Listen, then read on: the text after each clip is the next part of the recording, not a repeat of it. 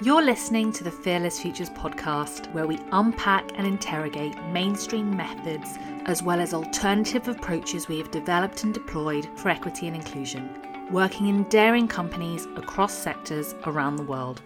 Each week, we will explore a new angle you won't want to miss. So stick around. Hi, everyone. I am so excited to be here today with none other than Nancy Lengthorn. Oh, first of all, before I jump in, I just want to say welcome, welcome, welcome. I am your host, Sable Lomax. My pronouns are she and her, and this is season two of the Fearless Futures podcast. If you have not listened to season one, you can go ahead and take a listen on Apple or Spotify and wherever you find all the podcast places that host all the podcasts. I honestly can't keep up um, these days, but I'm super, super excited for today. Nancy, how are you?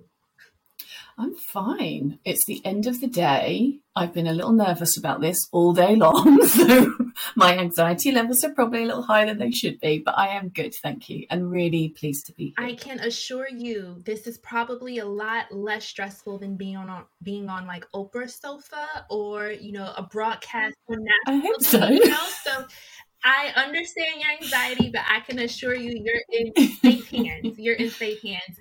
And I know I am. I wouldn't be here if I didn't Thank know that. You. And I'm I'm really so excited to talk to you for episode two, shifting the paradigm capacity building among senior leaders. So before we jump in, I just want everyone to know a little bit more about you. I don't know how you feel about reading bios, but I'm going to read yours. Is that okay? Oh, I'll look away. okay, well, yeah, go on. Nancy has been in the media industry since 1999, initially working on a variety of UK brands. Her passion for people and equity saw her shift and equity saw her shift her attention to internal cultural projects in 2011 when she set up the industry's first media apprentice scheme. Since then, her role has grown into her current position of Global Chief Inclusion Officer. Over the last few years at Mediacom and WPP, Nancy has implemented programs such as the Mental Health Allies Program. This was rolled out globally for Mediacom and across 50 agencies for WPP. I just want us to take a minute to realize how large that program was and is. a sponsorship program for underrepresented talent and safe space allies outside of Mediacom, Nancy is the mother of four young children and is trustee of Bromley Brighter Beginnings, a charity that works with disadvantaged families and victims of domestic violence in the London borough of Bromley. Nancy, you've had an extensive, amazing career. How does it feel to hear your bio read out loud? That's so funny. Uh, as you were saying it, I was sitting here thinking, God, is there a human alive who likes to hear their bio being read? I don't I don't know what it is, but it's a slightly traumatic experience, isn't it? And and it and it's sort of triggering because you've obviously gone through the process of writing about yourself in the third person, which which just always feels icky. So um yeah, I hear it, but it's funny, my brain is programmed in in a very self-critical way. So I hear that stuff and I and I just think, oh God, there's so many other things I haven't done though. so that's uh yeah, that's why I probably need therapy you can see what type of episode this is going to be. But honestly, I think I think that happens to a lot of us. Like you hear it and you're like, oh, I haven't done anything. And then you hear other people's bios yeah. and you're like, my lord, they've done everything. I, I need to do more with my life. I don't always trust that yeah, though. You know? I always listen to this. I'm like, that is very long, and you're not that old. What's going on? So I hmm. I love that. Just so you all know, I had a chance to chat with Nancy. Maybe I don't know what is time. Two weeks ago, three weeks ago, and there was a part of your story that I just really wanted folks to hear before I went into like the questions that we planned for you and all of that good stuff. So I'm not going to tell your story, but I am going to ask you to share it.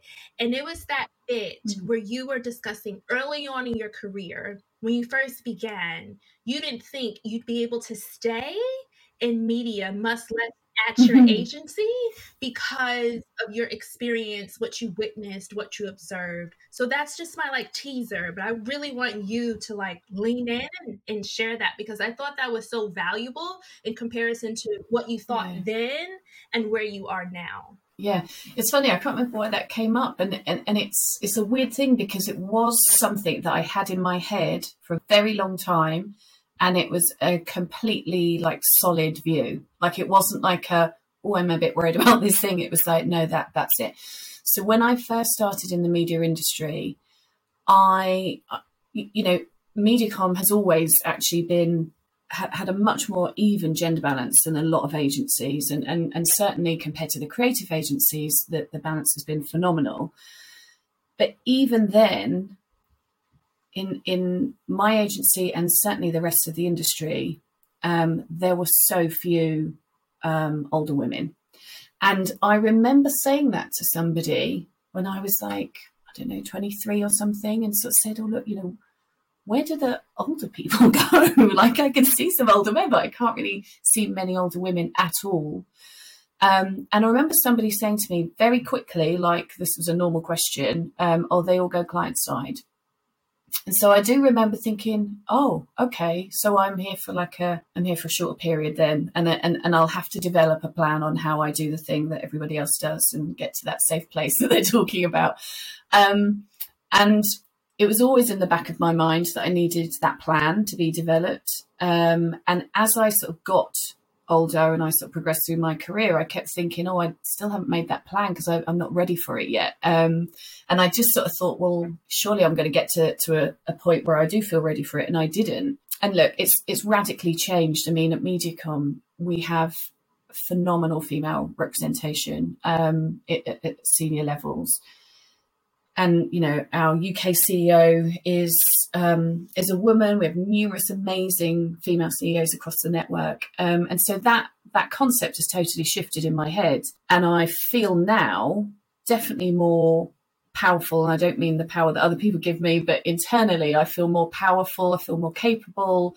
I feel more determined than I did at 23, and I'm 45 now. And I just, but that was not the narrative that I was sort of given. It wasn't the narrative that the industry gave me. So I think for, for a number of years, really, things felt more precarious than, than they needed to. I just thought, well, I, I get to have a slice of this, but not the whole, not the whole pie. Um, and I'm really glad that that's that that's not the case. And I think that's I think it's very very different for women in our agency now. But that they were the times. It was something you said right at the end. Like I knew I could. I was here for a short while, I could have a slice of it, but not the whole pie. And I'm just thinking about, you know, being a young graduate, and this can be across industry, um, across industries, and, you know, entering your first adult job or big job. I forget the terminology we use, like, oh, you have your first, you know, big job. And, you know, having those observations and what could be the impact of thinking and internalizing believing for you know however many years whatever length of time that you're here for a little while in a slice but you can't really enjoy the whole pie and how that could impact someone's career trajectory and how many people to this day still feel that for various reasons you know with respect to various identities that hmm based on what i can see in leadership based on things that are transpiring I'm only here for a little while and only a slice. This is not designed for me to experience the whole pie. Since 2011 or even before then, what has been like a mic drop moment for you in terms of inclusion and equity? And I'm not looking for any particular experience, but just one of those moments where you were like, whoa, I didn't know that. I didn't yeah. think about that. That's a new perspective and so forth. Yeah. Do you know there've been two? One involves Fearless Futures, so we'll get to that in the second one because that's that's sort of uh, in more recent times. Do you know it was around 2011? So basically, the first half of my career has been spent on the sort of media and client side of our business, and I just sort of fell out of love with it really, but loved the environment I was in and loved the things that I was able to do around people and culture. And I was really fortunate at the time. My CEO was an amazing woman called Karen Blackett and she offered me a really big promotion I was on maternity leave at the time, which doesn't happen very often. So that tells you a lot. That was an amazing thing to happen. Um, I got on the train and I cried because I it just wasn't what I wanted from the world anymore. I told her that and said, look, reluctantly, I'm going to have to say no. My ego is telling me to do that job, but I know it's not going to make me happy. So I think I'm going to have to do something else. Um, I was fortunate because she let me define what I could do. And, and we sort of built that role together, which was an internal facing role. And it was basically to set up various different things like an apprentice program and just do stuff that was much more about our people.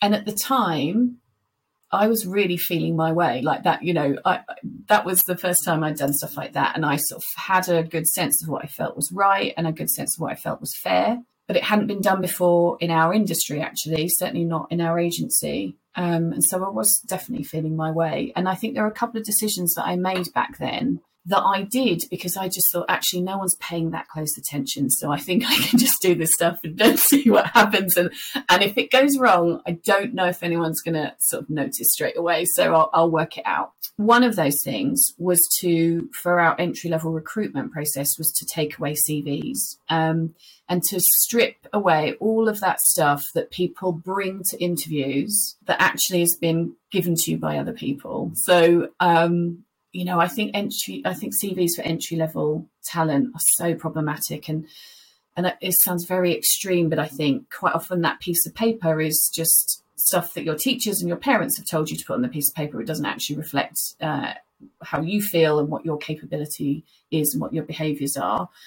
Um, and certainly all the stuff on there about where you live and yeah, school and whether you went to the cues on a on a TV. There, there really are. You know, when people are scanning that piece of paper for those cues, right? They're going, "Oh, you know, I used to live near that road, so I bet they went to that school, and that's a really nice school. So immediately, um, that person's more comfortable with them. People are looking for universities, they're looking for certain clubs, they're looking for like horse riding and all the nice things. Absolutely. I, I really knew that that was holding us back and meaning that we that we weren't getting access to a lot of people who would be amazing. Um, so we just took the CVs away, and then we created an application process that enabled people to talk about um, things like a time that they've been brave, a time that they've stepped up and taken responsibility for something. So all about who are you as a person that and that was that that was a mic drop moment because we did it and then it worked. And then also I didn't get in trouble and it was like wow that was that was amazing. And it was that sense of I can we can really change things. We can rip up the rule book mm. and no one's going to die. And it, it, it, you know things sometimes go wrong but it's better to do it and try yeah and then learn from it and maybe tweak it as you go than than sort of worry too much about but that's how everyone's done it for years and so I, I can't break that pattern. I love the idea of um like we can rip up the rubric especially when it comes mm. recruitment is yeah. such a hot topic in all things inclusion and equity and everyone's like there's a way that we do things we must have this we must we must ask this etc etc and sometimes it's like if you do those things it's diopposed to the goals. So we're going to have to commit to doing things differently and boldly. That that was bold, Nancy. I love it. Mm, well, maybe stupid. Who knows?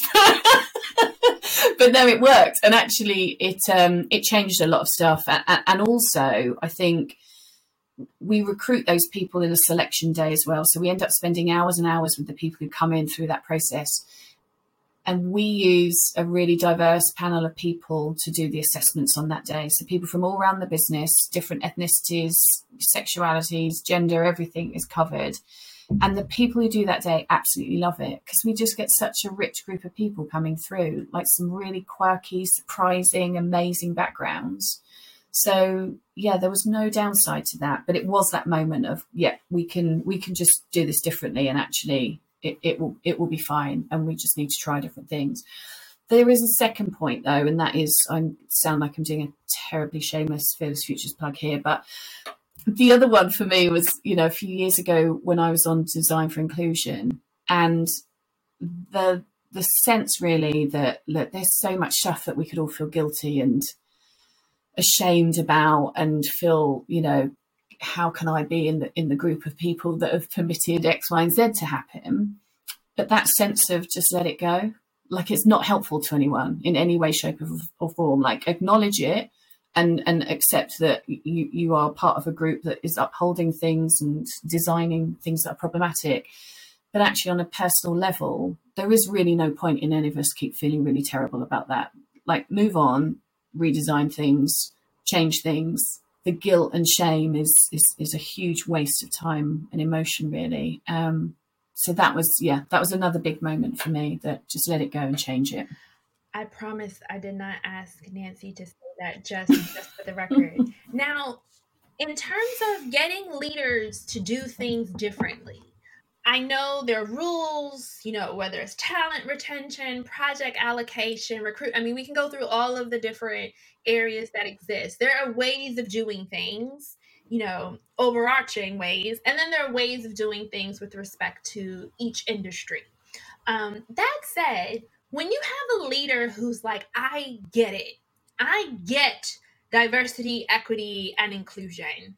And there's no need for me to participate in anything related to education and training, blah, blah, blah. I need everybody else in the organization to participate in those things. I get it how do you get buy-in for them to participate in education as well even if it might look different because they're a leader you know instead of an individual contributor in a department somewhere what does that process look like getting folks who get it? Even if they don't actually get it as well as they think they get it to be willing to be a willing yeah. participant in you know getting it more or more nuanced or critically. The first point i would make to that person is what is the it? Like there there isn't like we are all going to keep learning about this stuff until the day we die. There is no end point. Everything keeps evolving. New insights come things change for different communities like there is so much so there is no it would, would, would be my first challenge to them and I think it's important to say that. I think it's important to say like I'm still learning. Like I still make mistakes. I'm still learning. We all, that is that's what's supposed to happen. So there's no like there's no it and there's no certificate when you when you get to a certain point. And I think look, people do really deflect to other groups. Certainly in our industry, I think what happens is a really common theme around it's the managers. Um, so often people say, "Oh, the managers aren't doing this," and it's just like the bottom and the, and the top are just looking into the middle to sort of go, "It's them, it's them" all the time. And look, I think it's important to say to leaders, if they say it's another group or here are the individuals that need to go on this stuff, not me, it's like if you're their leader, you need to role model this. It's, so it's just really, really simple. If there is a problem, if there is a problem with with a certain group of people, and that's debatable, if that's the case, your role modeling is essential because they are not truly going to change their behavior until they see you doing that stuff as well. So you have got to live and breathe it so that they understand, um, so that they see those cues and they understand what, what they need to do as well. So I sort of try to frame it as a you're equipping them to learn and get it right if, if you go through this process. I think also it's really important, and I bet we'll talk about this numerous times today, I think it's really important to share in personal insights with those people as well. So whatever the it is that they think they understand, let's look at some data that comes from our people about how they feel. You know, we have a survey um, at MediaCom and all WPP agencies. We have an annual inclusion survey. So for many different communities and intersectional identities, we're able to say this is how this group of people feel about this particular topic. And I think sometimes you do have to put that data in front of people. Of course, it would be nice if they just inherently believed what you were saying, but that's not the case. And so I think to show disparity of experience between different groups of people, to really try and quantify this is what I'm talking about, and and we need you behind it. I think I think sharing those insights has an impact, um, and and and they need to understand it. And what do you say for a leader who might work in an organization that doesn't have that data, much less data that's intersectional and takes into the takes into consideration even if 95% of women are enjoying their experience in the workplace of that 95%, well, of that 100, that 5% who's not enjoying it, what other identities are there? Is there women of color having a different experience? Maybe the Asian women, maybe it's Black women, maybe it's Indigenous women. So if there's a leader sitting somewhere that doesn't have that data because so many organizations don't, or the data is lacking an intersectional analysis, you know, what could they say to get that leader over the line because they can't actually quantify it? I think there's a couple of options there. I mean, I think you, I think it is worth organizations paying for to, to get that data, or if they can't do something really substantial like that, at least some ex- listening exercises that where where experiences can be anonymized and shared in a really safe way. That has to be done by somebody external. If you don't have data, then the chances are you're not in a place where everyone's really comfortable with the sharing of stories. Like if if you haven't got data, you're probably fairly early on in the journey. So I think it's a really good idea to pay an external company to help you have those conversations with people and, and to and to understand that lived experience. But I think it's also okay to say these things, unfortunately, are not ever unique to one company, right?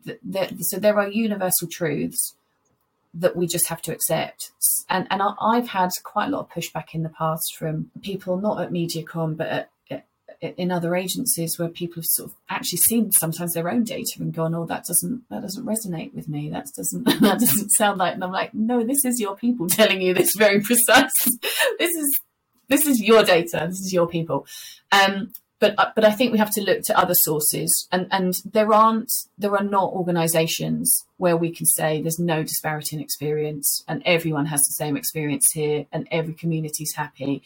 It's just not the case, unfortunately. That's not how our society is at the moment. Um, and so I think where you don't have that data, get it from other sources and just be confident that that is how your people will be feeling as well. Because sadly, things might be slightly better in, in different places, but there isn't, you know, we can't ignore societal truths mm-hmm. really. There was something in there I just wanted to tease out this idea that and I'm I'm using different words just just to be accurate here, but you know, if racism is showing up in media, chances are it's showing up in higher education in science that you know in all of the different industries and i think that's something that folks um i don't want to say conflate but this idea that the way in which sexism or anti-semitism disableism you know the different systems of oppression that exist that they miraculously show up very very differently depending on which industry you're in. It's like yes you know, racism can morph, and yes, manifestations might look the same, but the roots, the roots of these systems are identical across. The branches might look slightly different, the leaves might look slightly different. But even if you don't have that data, chances are you can lean into someone else's, you know, data and go, it probably mirrors, especially if demographics are the same and you haven't been doing much work on, you know, inclusion and equity. I want to take us back to leaders. Leaders have power. And there's different types of power. So we have lateral power, hierarchical power. You know, we won't get into a deep analysis of power here, I promise. But in terms of, you know, the power they have to build equity and the capacity they have to build equity at that structural level, what do we say? I'm, I'm and I'm going back to I get it. And even if we get them on the training, but even after the training, they're like, okay, managers, take off and do your thing. Department heads, take off and do your thing. What do we say to them to really get them to realize if we want these different policies and processes and practices to look different, we need you to lean into the power you have to enact change and not just change, but quickly. Like, we actually don't have to wait three fiscal years to do something differently. You could theoretically snap that finger and things could start to move. So, what do we say to get them over that line to really harness their power and lean into it for equity? Yeah.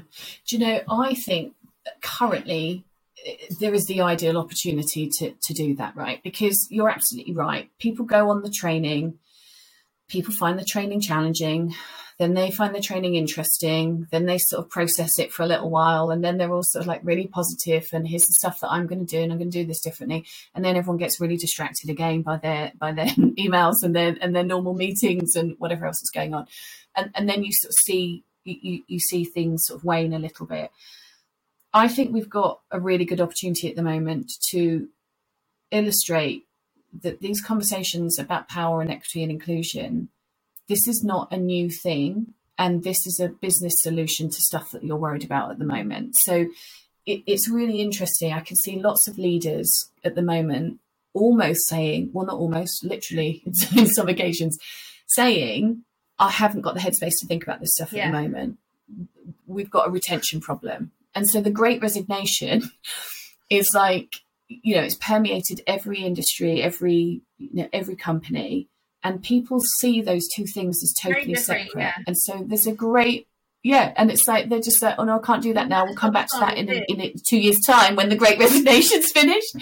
And I'm like, oh my god, they're the same thing. Like that's the thing that you're now sort of worried about. I'm just too tired to do this work. That is the solution to to that thing there. And I think, you know, we have to frame it in that way. And sometimes that hurts, right? Because we should be sitting here saying there is a moral obligation to do X, Y, and Z.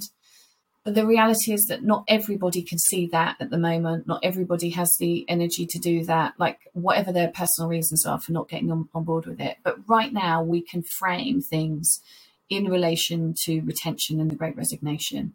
This is not a new, this is, this, this is a business solution. It is not is not a, like a hobby that we're asking you to layer on top of all the other things that you do.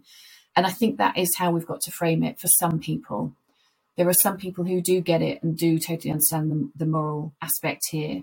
And there are others who just feel like I am so bombarded with all the millions of things that I'm supposed to do in the workplace now that we have to show them that this is the route to solving another problem. There's obvious tension there with I don't want to say disentangling, but on the one hand, you have, we're going to use your example of the great resignation. And then on the other hand, this constant need to be working on inclusion and equity for a plethora of reasons. And folks feeling like they're opposed. So what I hear you, what I hear you saying is like, well, we can connect the dots. If you don't want folks to be, you know, resigning and in extreme i'm just going to say extreme because i'm sure it feels extreme to folks who are dealing with this. In very large numbers this is a solution. If you didn't have to present it that way to those folks who say they don't have time how would you present it if you're thinking about folks humanity and their dignity and their freedom and their legitimacy how else would you frame it if you didn't have to say hey this is a business solution what are other ways in which like you could frame it so again i think that comes back to the human experience right like i don't sometimes i do ha- I, I, do get that rejection from leaders sometimes where people are just a bit like oh my god are you, you you're calling me again, aren't you, to tell me that there's a different way I should be doing this? Um, and you sort of see people leaning out of it frequently. I can't think of many um, examples of where, when faced again with the human experience and what the human impact has been for people, that people have then gone, I'm sorry, I don't care, I still don't have the time to do this. Like that is not. I don't work with anyone who who has ever done that, and you have to balance that, right? We can't be parading different communities around and going, you know, go on, tell tell them how awful it is, and you know, putting the burden on people and making them overshare their experiences but you do have to find a way where you can present that view and that experience and what it means for an individual because I do think that that gets most people on board.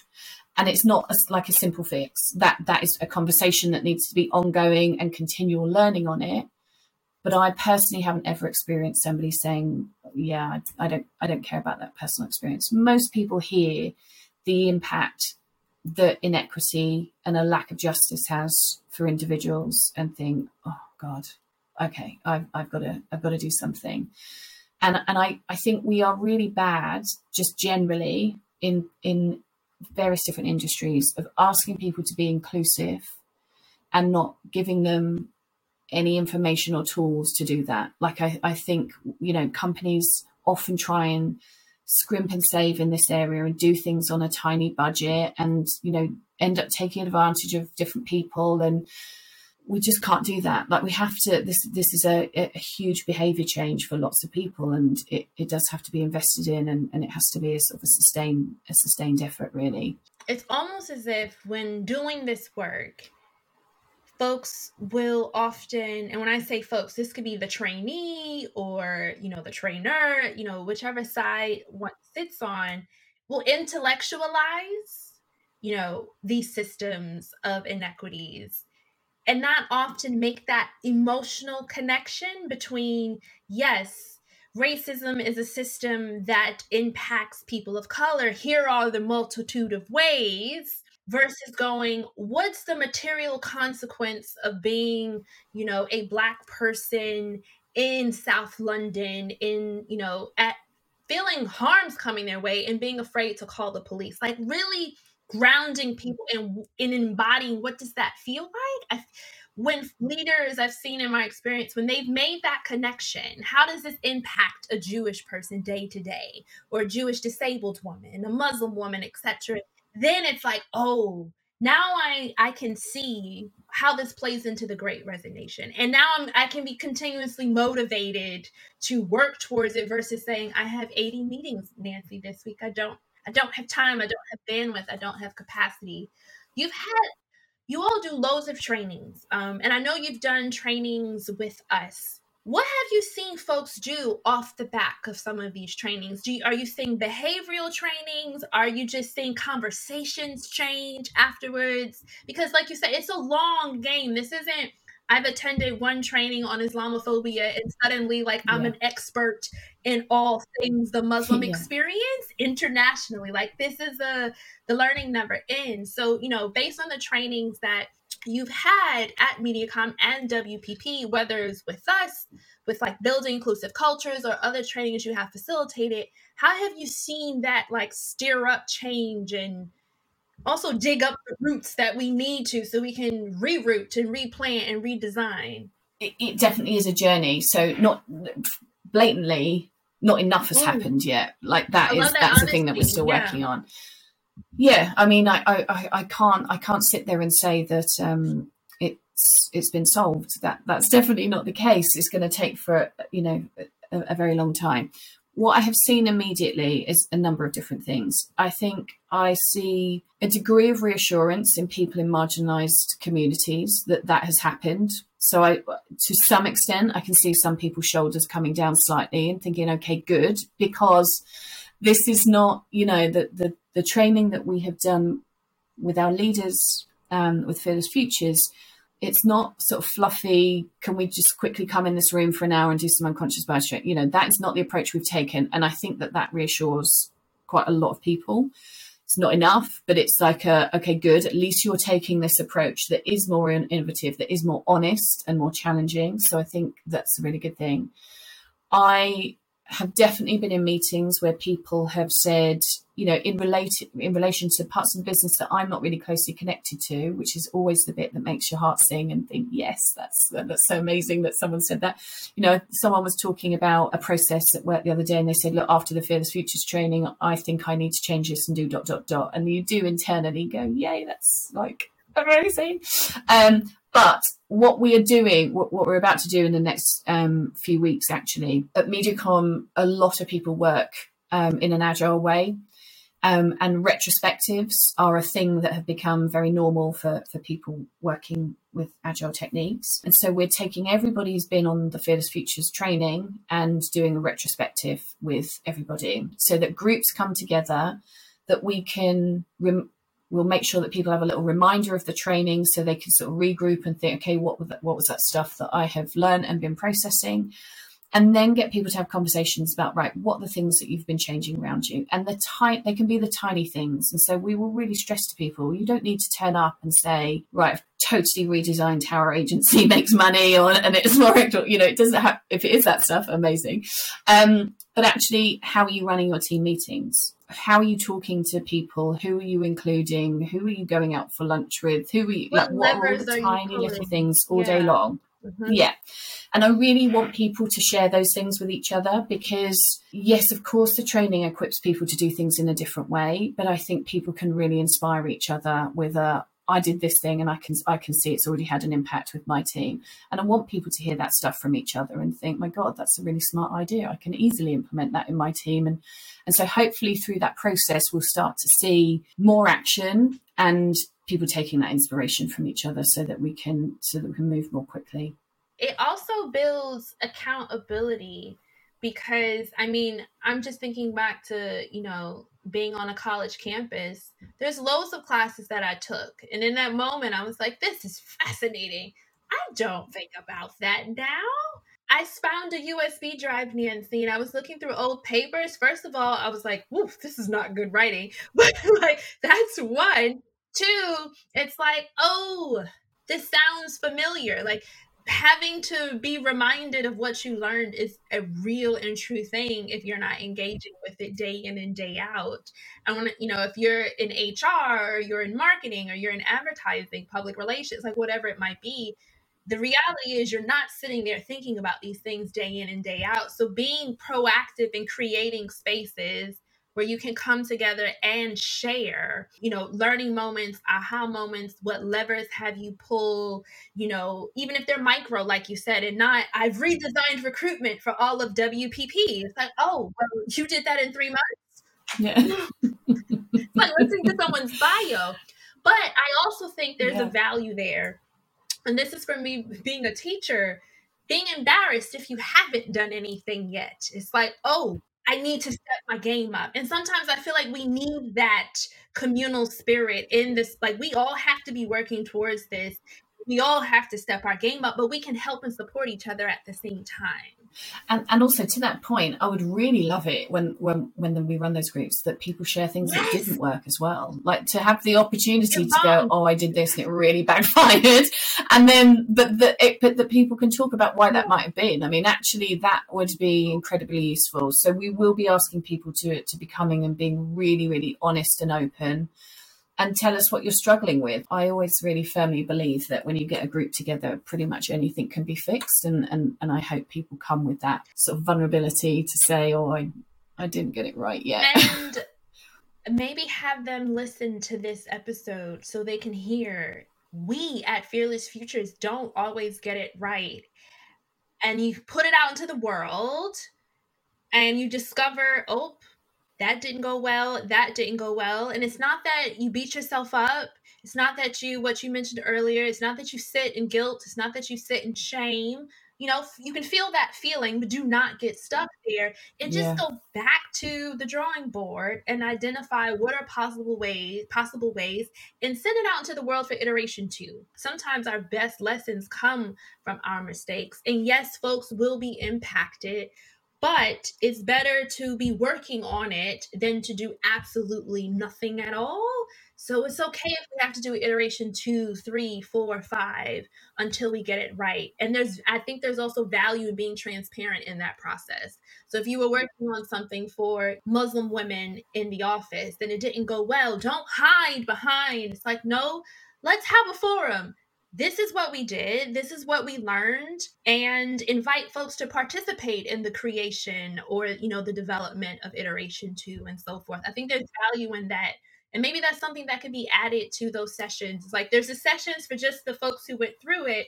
And then if something went wrong, maybe there's a session that comes afterwards where you can bring in folks to go, what was the impact? What would you have liked to have seen? And so forth. Because sometimes the answer is sitting out there. It is. I'm stealing this as you're talking. I'm mentally making a note because actually, I think that is one of the really difficult things about this work is that people are often paralyzed with fear about doing the wrong thing. Try and tell people is it honestly is it is okay. Like it's better to do something and get it a bit wrong and then apologize and ask why it was wrong and ask how you could have done better than to sit there and not address things and not mention it and pretend that thing isn't happening. But I think that's a really difficult thing for people to understand because generally in society we don't make that no, clear, do we? Like we, we, you know, you get really penalised. Um, not just around inclusion. Around I mean, I think people are very frightened of saying yeah. the wrong thing about mm-hmm. everything. You know, saying that I am, I got something wrong is not, particularly in certain cultures, is not an, e- an, an easy thing. if I could if I could make one thing happen, one mindset change, it it would actually be that because I think it holds us back. I was literally going to ask like in terms of creating a shared paradigm across leaders what would that look like and it sounds like one of those things would be just sitting with the fact that you will mess up doing this work in the spirit of equity and inclusion and that's okay it won't feel mm. okay. Yeah. We're not saying it will not feel okay. the very opposite of okay. Yeah. Well, the first couple of times where I thought, "Oh, I've messed up," it did not feel okay. But then that does start to that starts to yeah. go. It does get easier because once you've apologized a couple of times, whether it's using the wrong language or missing something about somebody's insight, not getting something, once you have screwed that up a couple of times, and lent into that and owned it and acknowledged it, made it right, the fear of that actually massively reduces, I think. I feel way less frightened of, of saying that stuff now. I feel really quite comfortable with going, I totally got that wrong. I, I missed that about your experience. I didn't listen to you properly, whatever it might be. I'm sorry for that. And, and how can we rectify it? I think you just need to get a couple of those under your belt and then once you, once you've once you've done it and and made good on it, I think you are far less frightened of it. I, Nancy, full transparency, I don't go to the gym. I don't enjoy exercising, any of those things. People think that I do solely based on body size. And I tell them very quickly, no, I do not. but I do know that you don't just wake up one day and run a marathon. You know, you have to start small. I don't even think you start with like a five kilometer run. Like you start, well, maybe some people, I wouldn't. You know, you have to start very small and then you learn your body. You learn what nutrition you need. And then by the end, like you're crossing, whether it's like the London Marathon, Belgium, California, I mean, they're all over.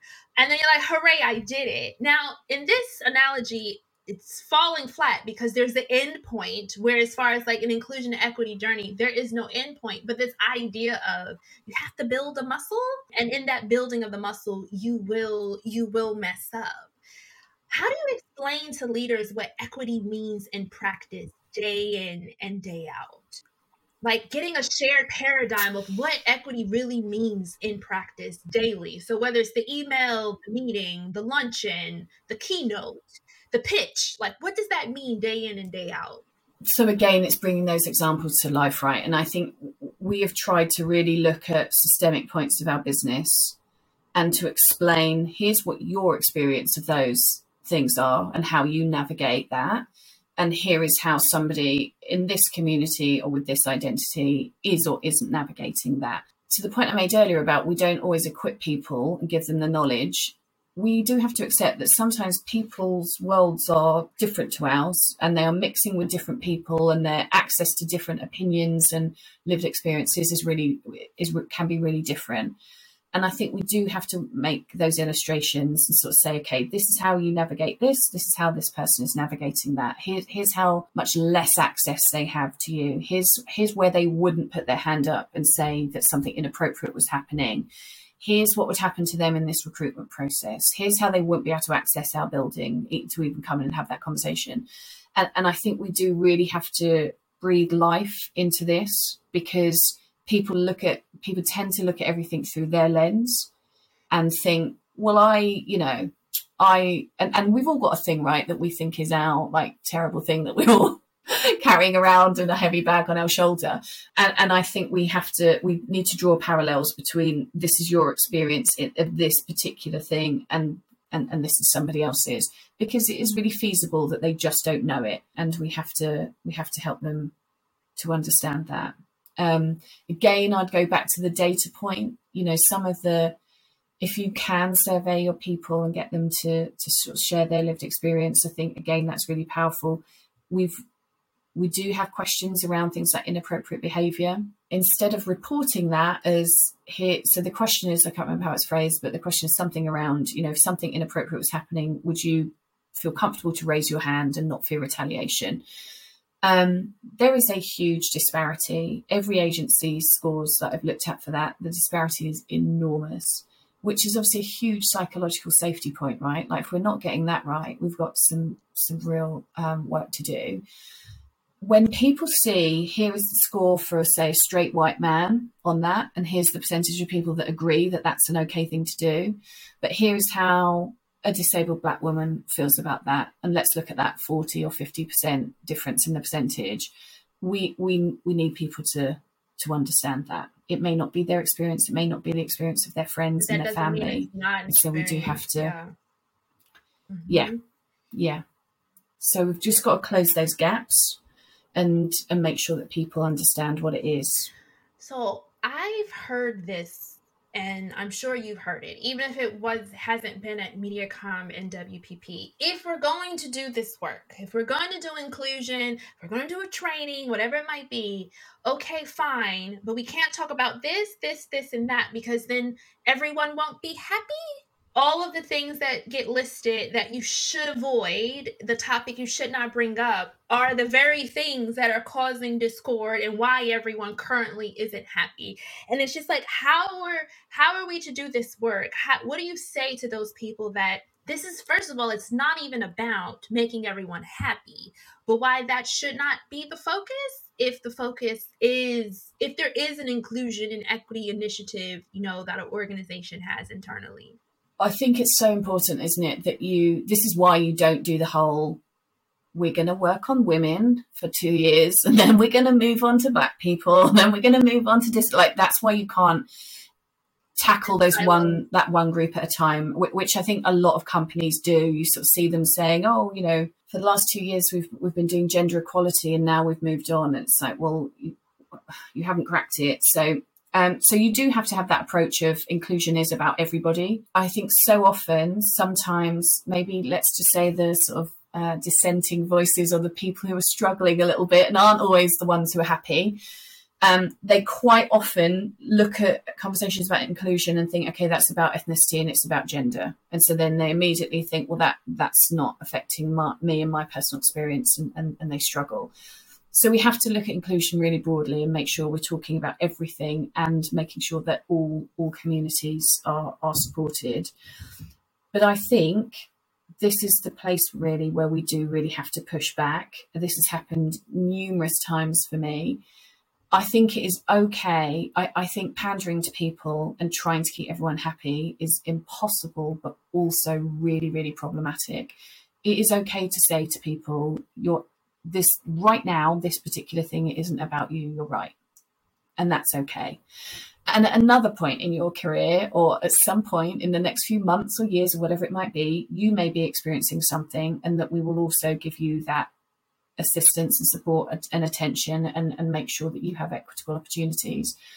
But I do think we have to point out to people what they have how comfortable they might be at the moment, all of the different resources and access and privilege that they have to things, and say it's okay if you if you have slightly reduced access to something for you know in the history of time what might be the equivalent of like two minutes. I know that some people would really disagree with that approach because i think some people would probably think that that's a bit combative for the workplace but i think we really have to do it. I think it's I think it's patronizing when companies don't do that and do try and make everyone happy because it's not real, it isn't possible. And it's okay to say, look, we our inclusion approach is, is for everybody, but we absolutely can be very specific about certain communities and what we're doing for certain communities at points. And you'll be okay if the focus isn't on you for 100% of the time. It's not it's not an easy conversation to have. As you were talking, my brain I'm thinking like if we were in a session we were facilitating if someone brings that up it's like okay everyone you're absolutely right. Everyone won't be happy but is everyone happy now? Who isn't happy? And, and if we're using this word happy whose happiness are we prioritizing? And whose happiness yeah. are we devaluing and are essentially saying isn't worth the hard work and the discomfort to get to a place of not happiness but equity where you have a sense of freedom, dignity, and and belonging. You should add that to your session, Nancy. I swear, everyone, this is not the plan. Um, let's. We're gonna go to a new space. I can tell just by reading yeah. your bio, you clearly are full of ideas, bold ideas in the spirit of equity. if you could design a new policy or create or redesign an existing policy that had all the bits and bobs and pieces that was fully resourced. It had everything you need, you know, stakeholder sign off, no pushback. What would that policy be, Nancy? I'm going to cheat a smidgen because it's actually just fast forwarding a few months on something okay, that I am already doing. Um, and and that is um, a global sponsorship program. And so it's something that we've had in the UK for about 18 months. And it's something that I feel so, so strongly about. I think a lot of companies just automatically default to mentoring, which, and look, there is a place for mentoring. I, I, don't want anyone yeah. to think that I am disregarding mentoring. But the problem is, is it doesn't always acknowledge what somebody's lived experience is and the challenges and the bias that they are facing. And so then when that relationship ends, that person is still left, left in a system that is not designed for them to prosper in. And so mentoring is useful, but I don't believe the answer to changing representation in, in organizations. And so we are currently working on extending that UK program out into, I'm going to say all markets. Um, it would probably be safer to say as many as possible, but I'm going to say all. All markets. Yes, it's happening because I just think that you know your team often talk about the whole sort of co-conspirator approach, and for me, that's what sponsorship is. It's like let's pair these two people together. Let's let them have honest conversations about why someone hasn't progressed or isn't progressing as fast as they could. And let's get those two people working on that together. Let's make that senior person lend some of their privilege, smash down some of those barriers, give up some of their opportunities, help raise that person's profile. But let's just do this honestly. And let's just say, look, I can see this stuff isn't happening for you at the moment. And so I'm going to help rectify that. And we will do this together you know, the mentoring approach would more be, you know, from my experience, this is what I have done. And if I were you, this is what I would do. But it's like that person might not be able to do that stuff.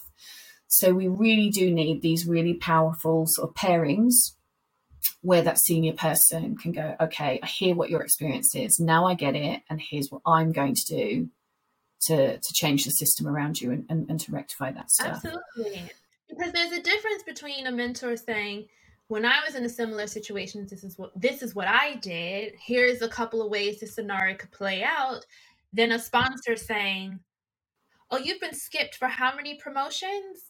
And I read through the reviews and I talk to people and I, I realize what's happening here. And then during the next promotion cycle, I bring your name up and I can advocate for you and I can give voice and I can prioritize. That's very, very different. And there's value in both. If you'd have to choose yeah. between two programs, I would choose sponsorship over yeah. mentorship. I'm looking at time and I hate that time is a concept that exists. but here we are having to work. Last question, and this is more of a fun question. Yeah. So, how spicy are you feeling, Nancy? Truth or dare? oh, God. Let's okay. go truth. Truth.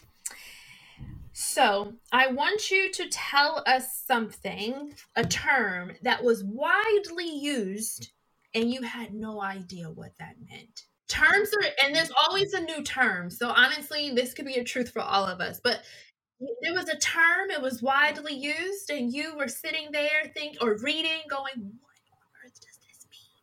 Hold on. Do you mean something that's like inappropriate? In the anti oppression system inequity world. Okay, I mean, I think look, there are loads of there are loads of terms that, that come out all the time, and I think there are loads of things in our vernacular that we've never even thought of. You know, you have these like throwaway sort of colloquial phrases. Of you have no idea yeah. what the source is. Like you haven't even ever seen the sentence written down, let, let, alone know where that came from. So there's always things like, you know, people have always said, haven't they? I found my spirit animal and stuff. It's like, no, stop saying that. Chinese whispers, you know, all of the all of these things. I I had an amazing Chinese colleague who um, once said to me, um, I used the phrase we were talking about, sort of trying to make sure that people understood something. And I said something about, oh, we need to open their eyes. And he was like, don't say that to me, please. And he was like, my whole childhood, um, as a, as a Chinese Brit, I have had, um, people saying to me, make comments about his eyes, and it was just like, wow, I had never thought that that would be a thing that that would be triggering for you. I think in the UK the term Afro Caribbean is used all the time, and it's like, what does that mean? Um, so yeah, I think I think there are loads of them, and and we're learning these things all the time, aren't we? And just thinking, oh god, and that's the stuff we need to be honest about. You know, you some of the stuff. I might have been saying yeah. two weeks ago, and, and it's never it's never occurred to us what there what the are random means. things that I end up googling because I'll hear someone say it or I've said it, and I'll go, "What does this even like? Where did this come from?" And then you read it, and you're like, "Oh, this isn't bad," or you're like, "Oh." Does anybody it's else know this? Okay, I know I said last question, but this is this is truly and but you lied. Okay, carry I'm on. So sorry. if you could have dinner with anyone, past or present, who would it be? Anyone in the equity space. This could be an author, a podcaster, a current leader at another organization. Who would it be and why? Mm. Oh God! I mean, I'm going to stretch the concept of the equity space. but and look, it's a massive cliche. It's not very interesting. But I just really the person that I would um, like love to have dinner with, although I don't think I think I'd lose the power of speech. There are two people, and I was talking about this with someone the other day.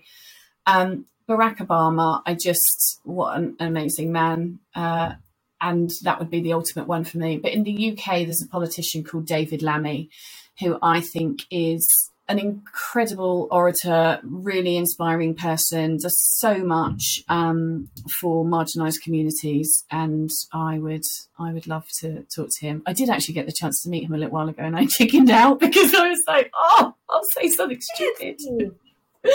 um, but yeah, but the, but those two for me, if I hear those two people speaking, then I then I definitely want to hear what they're saying. Honestly, Nancy, this has been a joy. Obviously, I could talk to you for a really long time, but I know that's just not the world we're living in. I want to thank you. No, I know we have to eat, we have to, sleep, we have to work, we have to do all these things. I just want to thank you for your time. I want to thank you for your energy, for your honesty and transparency. And if you haven't, this is going to sound so cheesy for like primary children, but honestly, if you haven't told yourself throughout this whole process that you've done a good job. I hope you will celebrate after this because you were absolutely fabulous. Uh, thank you. That's very kind. And thanks so much for having me. It's been a real pleasure. Bye, Nancy.